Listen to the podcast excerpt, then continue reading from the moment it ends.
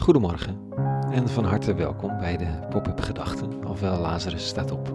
Ik ben Rikke Voorberg en ik schrijf in de vroegte van de ochtend van de werkdag overwegingen om de dag mee te beginnen.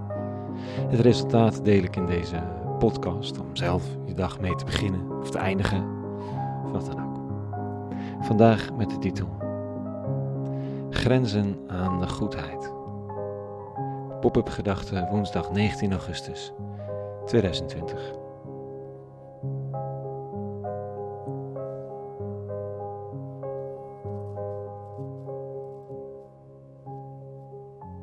Velen vinden migranten een beetje lastig. Migranten, vluchtelingen, asielzoekers. De een uit dit in lelijke, neerbuigende, ontmenselijkende taal. De ander is beschaafder, maar ziet ook problemen.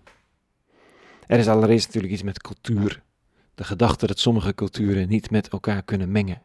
Ik denk zelf dat het een mythe is, een onbewezen vooroordeel dat enkel in het leven gehouden wordt door selectieve verontwaardiging. Ik bedoel, rellen in de Schilderswijk bewijzen dan het gelijk van deze stellingname, zonder dat er serieus wordt overwogen of er ook geen andere oorzaken spelen. Zelf ga ik er vooralsnog van uit dat ook als er sprake is van een andere cultuur, er veel meer is dat overeenstemt tussen representanten van die culturen dan wat verschilt. Nou, zeker als het gaat om wat wel de clash of civilizations genoemd wordt. De botsing tussen een zogenaamd christelijk Westen en een zogenaamd islamitisch Oosten. Als er al sprake is van een grote strijd tussen islam en christendom, wat ik betwijfel, want die labels zijn zeer inadequaat om de bestaande onrust mee te duiden, dan is het nog altijd een broedertwist. Twee kinderen van Abraham die elkaar soms absoluut niet begrijpen, maar wel uit één gezin afkomstig zijn. Er is meer wat je bindt dan wat je van elkaar onderscheidt. Een ander punt, een belangrijk punt vanochtend, is een soort beschaafde of zeer onbeschaafde verongelijkheid over het feit dat er mensen het land binnenkomen en dan zomaar iets krijgen waar anderen hard voor zouden hebben gewerkt.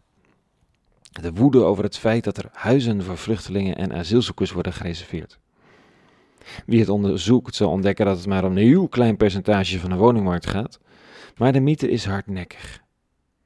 Dit zouden mensen zijn die nooit hebben bijgedragen aan het land en dan zomaar iets krijgen. Zomaar. Dat zomaar is een lastige. We vinden dat als de een iets moet verdienen, de ander het dan niet zomaar kan krijgen. Allereerst is het natuurlijk zo dat de meeste burgers meer krijgen van de overheid dan ze eraan betalen, dus zo hard verdiend is het allemaal niet. Maar het gaat om het idee, we vergelijken nu eenmaal graag. En er zijn grenzen aan goedheid. Toch? Als ik ervoor gewerkt heb, mag jij het niet zomaar krijgen. Dat is niet eerlijk. Kijk, soms kun je er niets aan doen. En heb jij keihard gewerkt voor een hoog cijfer en de ander krijgt het gewoon. Ja. Of voor een baan. Of voor waardering. Of een relatie. Of geluk. Of wat dan ook. Het geldt voor alles. Soms onbedingbare scheve blikken naar de vlierenfluiters van wie je hoopt dat het hen ook een keertje zwaar gaat vallen in het leven. Guus Geluk is een onuitstaanbare vent, want hij heeft het niet verdiend. Volgens de rabbi is het koninkrijk, de manier van inrichten van de wereld volgens Jezus van Nazareth, net zo onuitstaanbaar. Hij vertelt over een eigenaar van een wijngaard die 's ochtends vroeg werkers inhuurt en hen een dagloon voorstelt. In de loop van de dag haalt hij nog andere werkers, belooft hen geen vaste prijs, maar vraagt hen in vertrouwen aan het werk te gaan. Aan het eind geeft hij aan degenen die slechts een uurtje gewerkt hebben aan het eind van de dag, eenzelfde dagloon als aan de anderen. Dan mopperen de eerste. Deze hier, die er laatst gekomen zijn, hebben een uur gewerkt en u stelt ze gelijk met ons die de last van de dag en de brandende hitte hebben gedragen. Maar hij antwoordde een van hen, vriend, ik doe u toch geen onrecht? Zijt u niet met mij overeengekomen voor 1 denarii, dat dagloon? Neem wat u toekomt, ga heen. Mag ik soms met het mijne niet doen wat ik verkies, of bent u kwaad omdat ik goed ben? Zo zullen de eerste de laatste zijn en de laatste de eerste. Ik vind het een briljant en soms onuitstaanbaar zinnetje. Bent u kwaad omdat ik goed ben? Nou, ik denk vaak wel, ja. Ik kan kwaad worden als iemand te vriendelijk omgaat met zeer onuitstaanbare types. of als wat mij betreft nare mensen geluk hebben.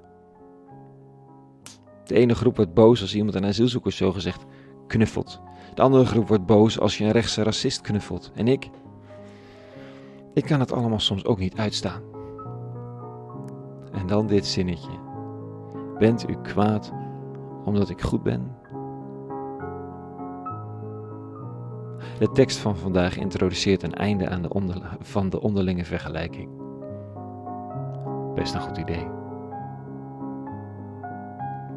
Tot zover de pop-up gedachten van vandaag. Meer pop-up gedachten te vinden op lazarusstaatop.nl. Een hele goede woensdag gewenst en vrede en alle goeds.